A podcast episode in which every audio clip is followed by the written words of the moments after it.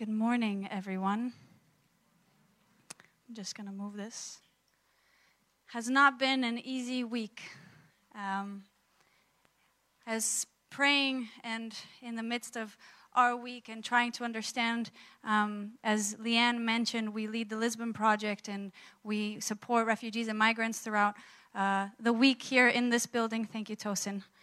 Um, and so, just seeing as things unravel and understanding the repercussions of what, what this all means in terms of people fleeing their homes. Portugal is one of the first countries to say that we will open our doors um, for Ukrainian citizens to come and be here. And so, it has been a week of just really praying. First of all, before we get into meetings and discussions, of just praying, God, what do you want from us? What can we do? God, if, if you want us to be a place of hope, if you want us to be a place that, that supports, that embraces, then how, God? tell us how to do it. And so we are going to um, hopefully keep updating you of how the Lisbon Project will play a role in this, and, and never forgetting that um, just recently we had a crisis in Afghanistan where a lot of refugees also came to Portugal. And so never forgetting that this is not just a European, a European problem, but there are people all over the world suffering in pain. And may we never forget them, and may we always pray, God, what can I do? How can I love? How can I renew hope? Amen. Well, um, as you know and as you saw, uh, my dear daughter has this fascination for her godmother, Jamil. And so, wherever Jamil is, on Sunday mornings, we have to strategically um, be in different places if both of us are serving so that she doesn't see Jamil. Because the moment she sets her eyes on her, there is no separating her from Jamil.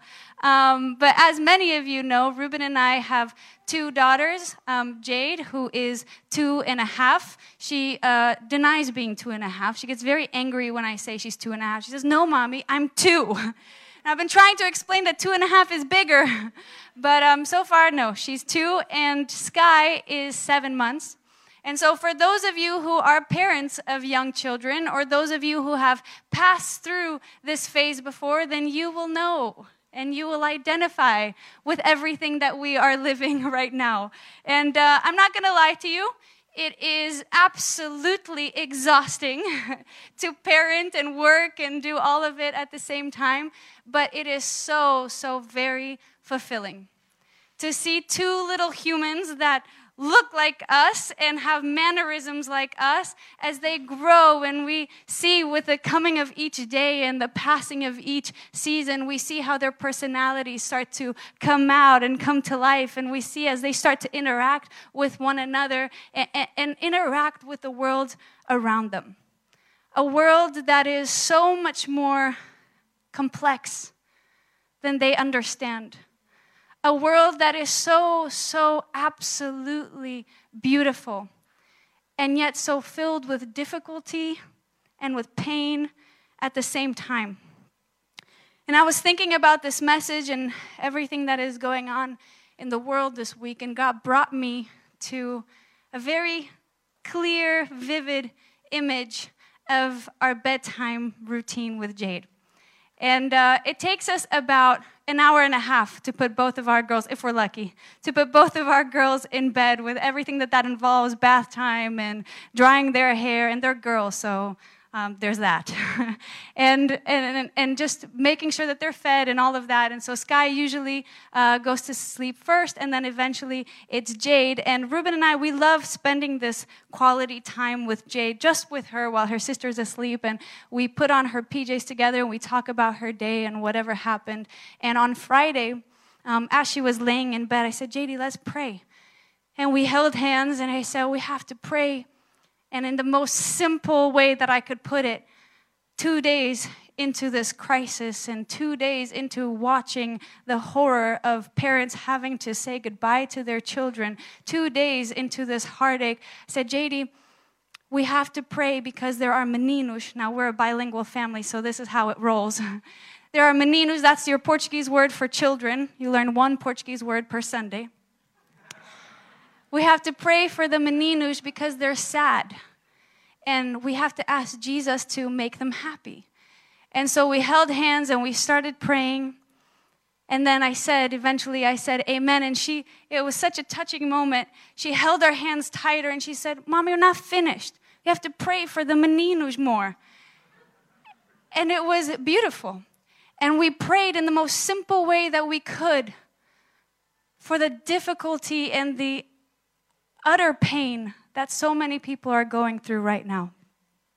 And then after we prayed, we, um, as we always do, we always ask, JD, do you want mommy or daddy to sit? And she has a strong preference for her daddy. Um, and so daddy sits there on the floor, and JD is in bed, and lights go off, and Jade falls asleep. You see, there is something about her dad's presence that brings her security. There is something about her dad being in the room. He doesn't have to talk. In fact, she'll tell him not to talk. he doesn't have to talk. He doesn't have to sing. He doesn't have to tell her stories. He just has to be in the room.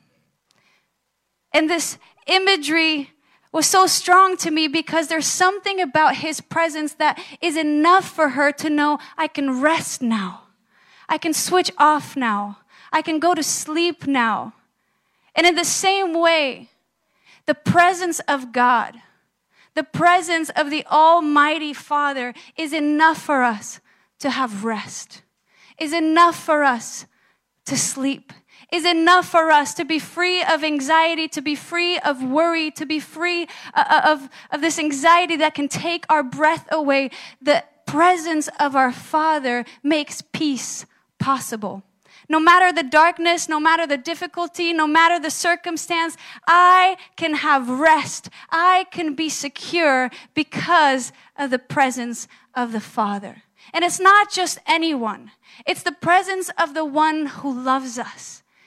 It's the presence of the one who has given his life for us. It's the presence of the one that we can trust, the one that is not man that he should lie, the one who has authority over heaven and earth, over every visible and invisible thing, the one who was the word in the beginning and the word was with God and the word was God, the one who in him all things were created. It's his presence. The presence that was there with Adam and Eve the presence that was in the fire and in the cloud, the presence that was in the tabernacle, the presence that was in the temple, the presence that came in human form and walked among us, giving his life for us, the presence that is in the Holy Spirit that lives inside of you. It's that presence. And because of his presence, peace is possible. And that's the title of my message today, and I'm going to say it over and over again. Peace is possible because of the presence of our Almighty God.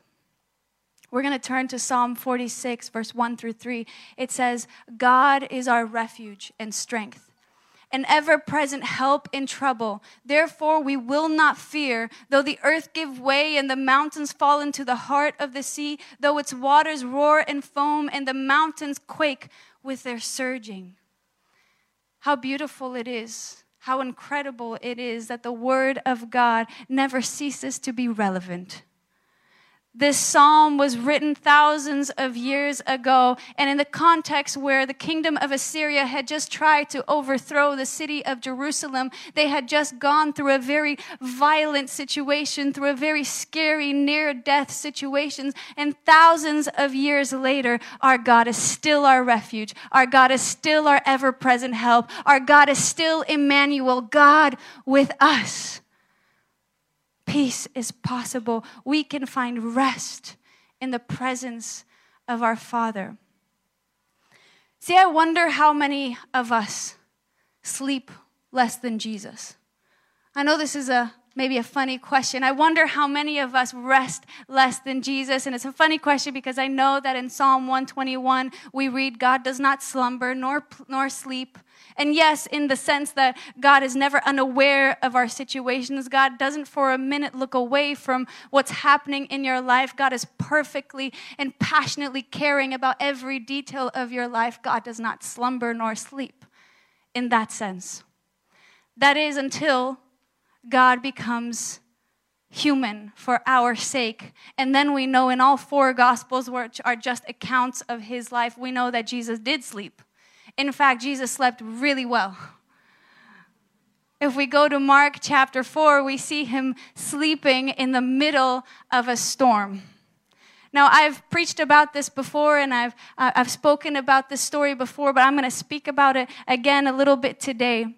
Jesus is sleeping in the middle of a storm. Talk about somebody who can sleep well, who does not suffer of insomnia.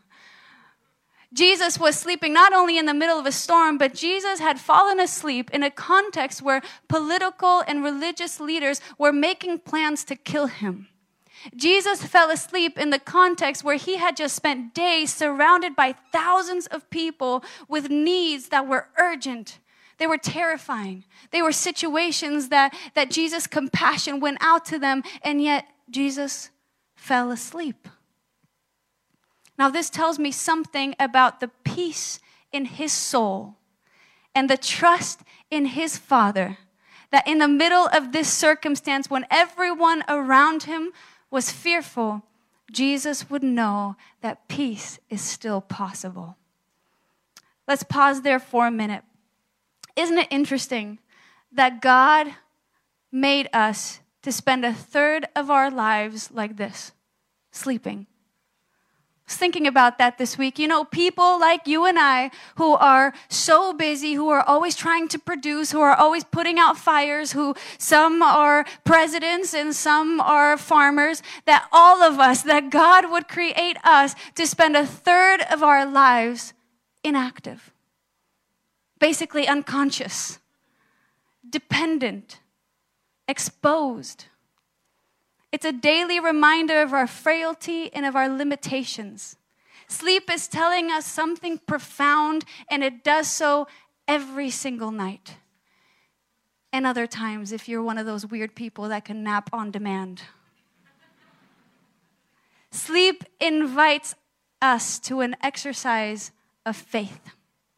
When we lie down, when we close our eyes and give ourselves over to sleep, we make ourselves vulnerable. Like Saul before David, like Samson before Delilah. Jesus not only trusted his disciples in this story, and if you don't know this story, I'm talking about Mark chapter 4, where Jesus is with his disciples and he says, Let's cross the Sea of Galilee, let's go to the other side. And so they all get into this boat, and next thing, a storm breaks out, and Jesus is sleeping, and the disciples are very scared. That's the gist of it.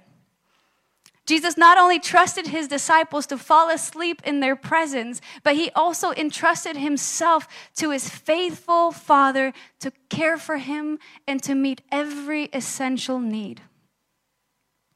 Psalm 4, verse 8 says, In peace I will lie down and sleep. For you alone, Lord, make me dwell in safety.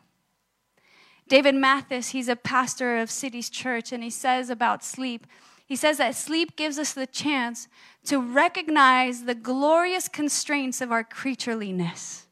In other words, God is the creator, and we're reminded of that every day. God is the creator, and we are his creation.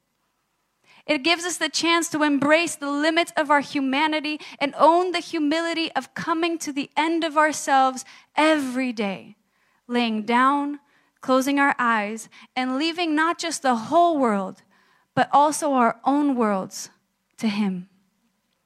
And so, my question, my first question this morning is How well have you been resting lately? Not just in getting enough physical sleep every night, although that is so important, but in the midst of your troubles where anxiety and fear could take over, have you chosen to rest in the confidence that God is sovereign, that God is still in control, that God in fact does have authority over every area of your life, that God is able and that because of his presence, you can have peace. How rested do you feel? And maybe you are not in a situation like so many are in the Ukraine and other areas of the world. But in the midst of your troubles, in the midst of your challenges, how rested do you feel? So, if we go back to Mark chapter 4, the Bible says that the disciples were in a panic. Now, a lot of them were fishermen, and it wasn't uncommon for a storm to break out in the Sea of Galilee. And so, for, for them to be really scared, for them to be in a panic, it tells us something about that storm. I mean, by now, water was coming into the boat, and they're probably with buckets trying to empty the boat out. They're trying to do whatever they can. I'm not a fisherman. I've barely ever been on boats, so I don't know how you, what you do in this situation, but they would know, and they're doing everything they can to survive at this point. And finally, the disciples, they, they wake Jesus up. See, in the middle of their distress, you and I would think, and they would think, that Jesus would get up himself, I mean, wake up in the middle of a storm and do something about their situation. He's in their boat, but he's not really being helpful.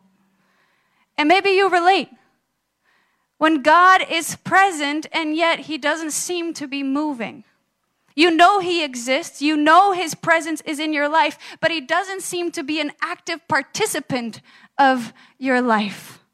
And so the disciples, they wake Jesus up, and now they're not just fearful, they're upset, they're angry. And we read in verse 38, they say, Teacher, don't you care if we drown? In other words, if Jesus is in the boat, but the storm is still raging, then what good is he to me anyway? And it's a pretty serious thing to say to the Son of God. And we do it all the time. If Jesus, if, if you're not gonna heal me, if you're not gonna heal my loved one, if you're not gonna give me this job, if you're not gonna provide for me, if you're not gonna show up, then what good are you in my life? If you're not gonna end this war, if you're not gonna stop the suffering, if you're not gonna do something about people's pain, then what good are you anyway? And if it's any comfort, the disciples were not the first or the last group of people to talk to Jesus this way. We read in Psalm 88, verse 18, a man named Heman the Ezraite. He prays this prayer. He says, he says to God, You have taken from me friend and neighbor. Darkness is my closest friend.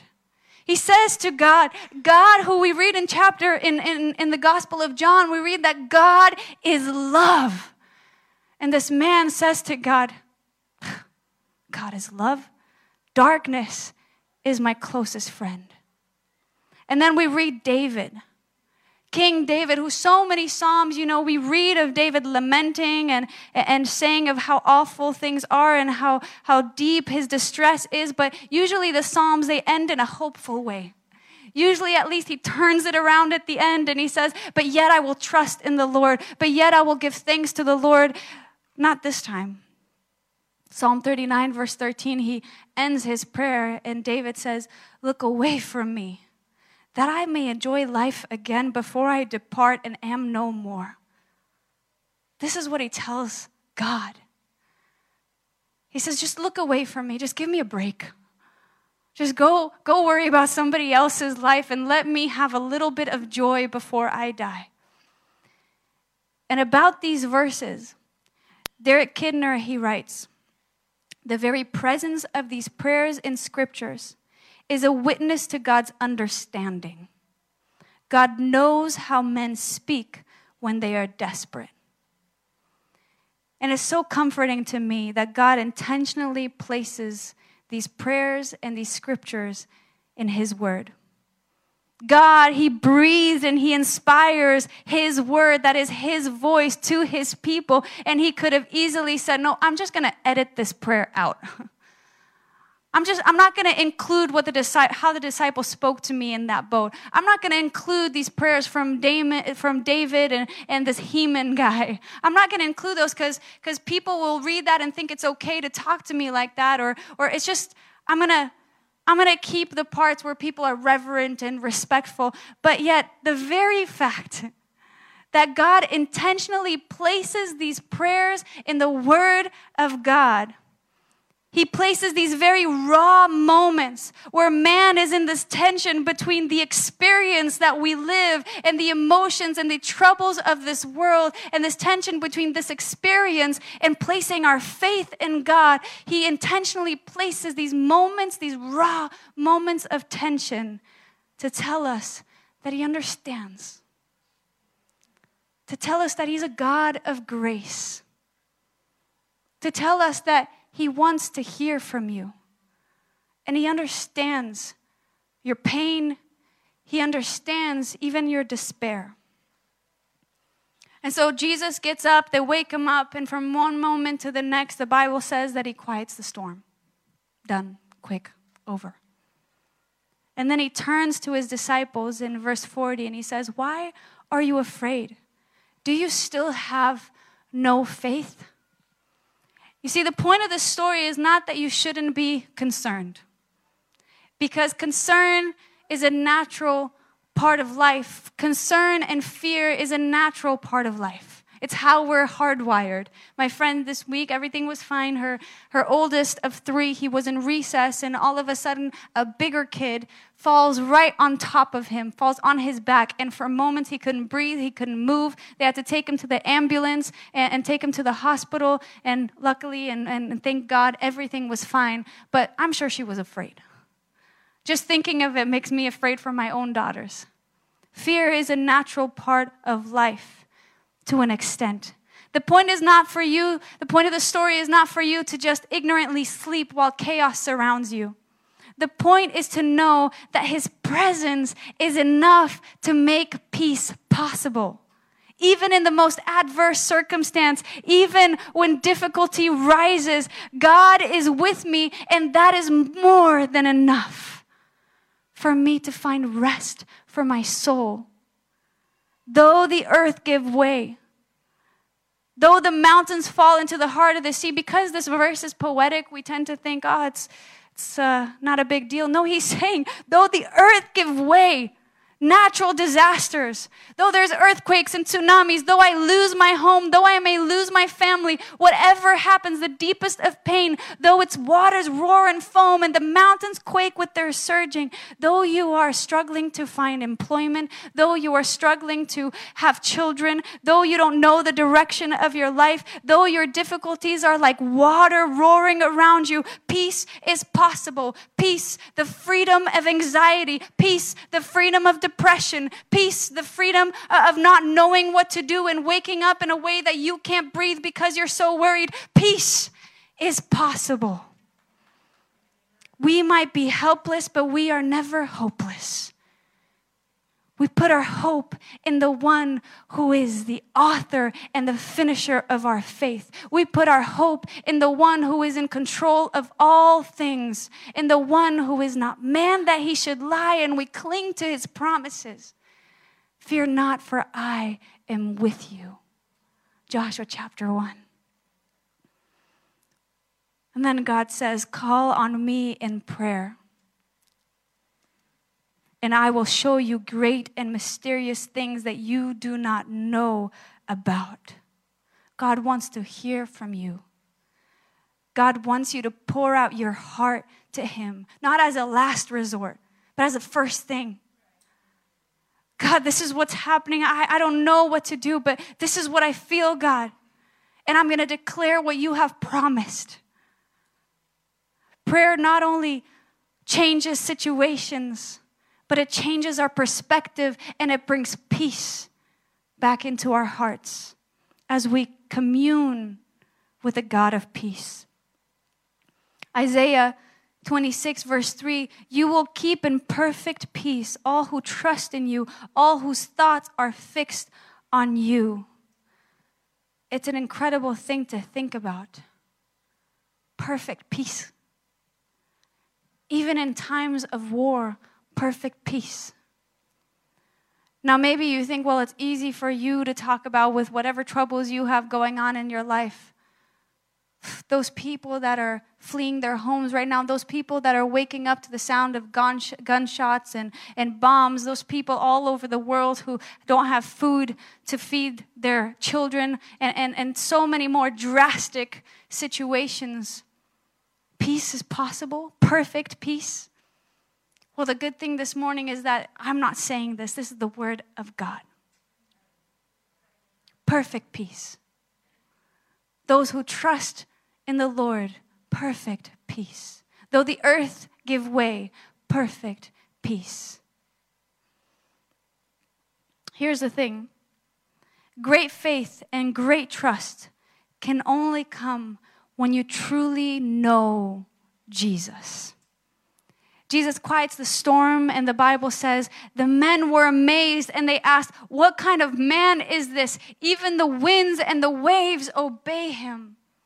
Now, bear in mind, they had seen Jesus heal people. They had seen Jesus do all kinds of supernatural things, and yet they are amazed. What kind of man is this? That even the winds and the waves obey him. They were amazed because it turns out Jesus was so much more than what they thought he was. He wasn't just a good teacher. He wasn't just a healer. He wasn't just a friend. He wasn't just a rabbi. Jesus was and he is the Son of God.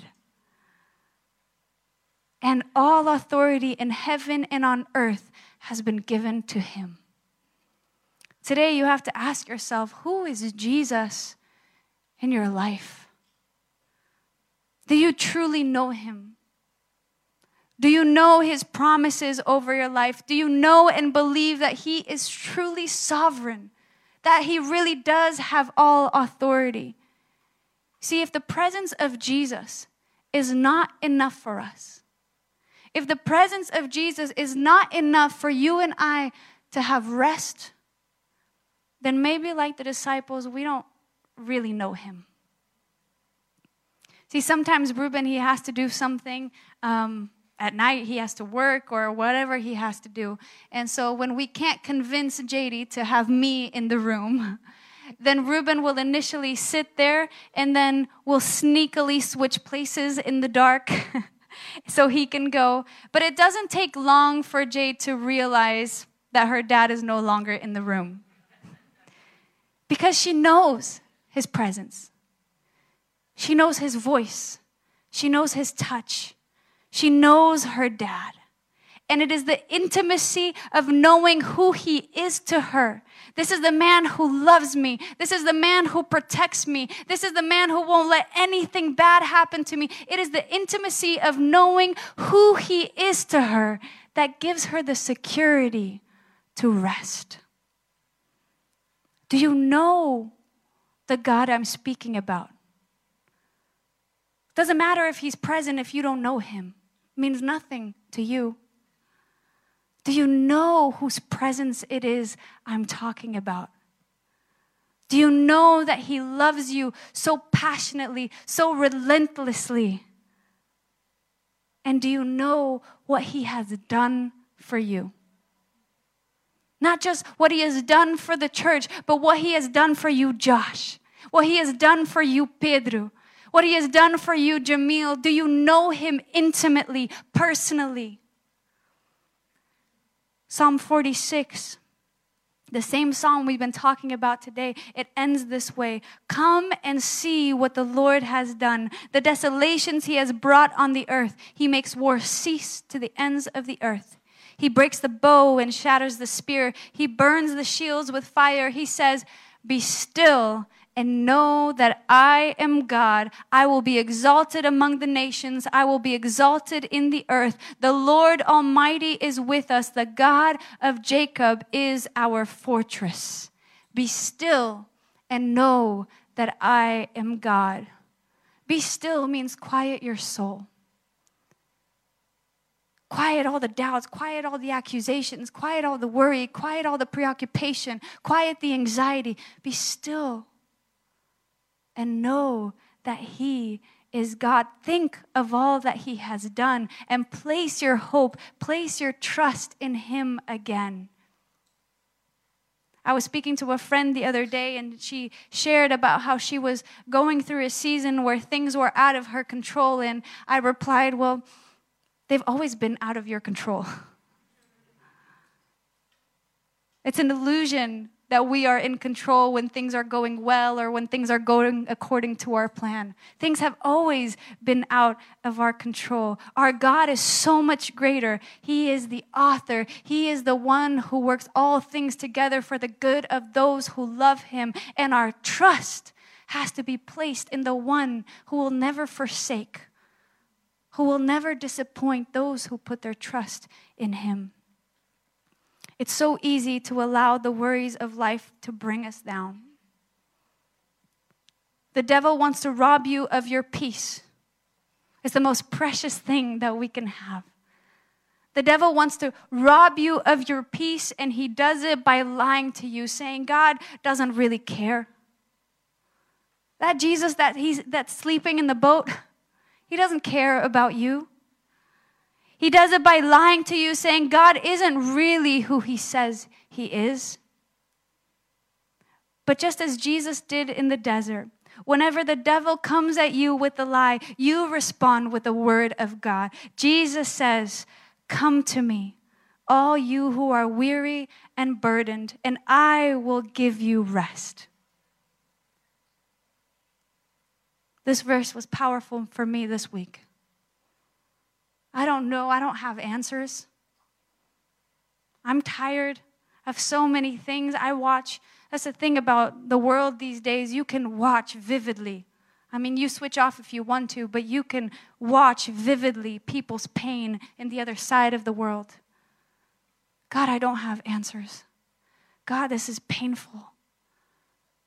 He says, Come to me, all you who are weary and burdened, and I will give you rest. Take my yoke upon you and learn from me, for I am gentle and humble in heart, and you will find rest for your souls. For my yoke is easy and my burden is light. I asked the worship team to come up.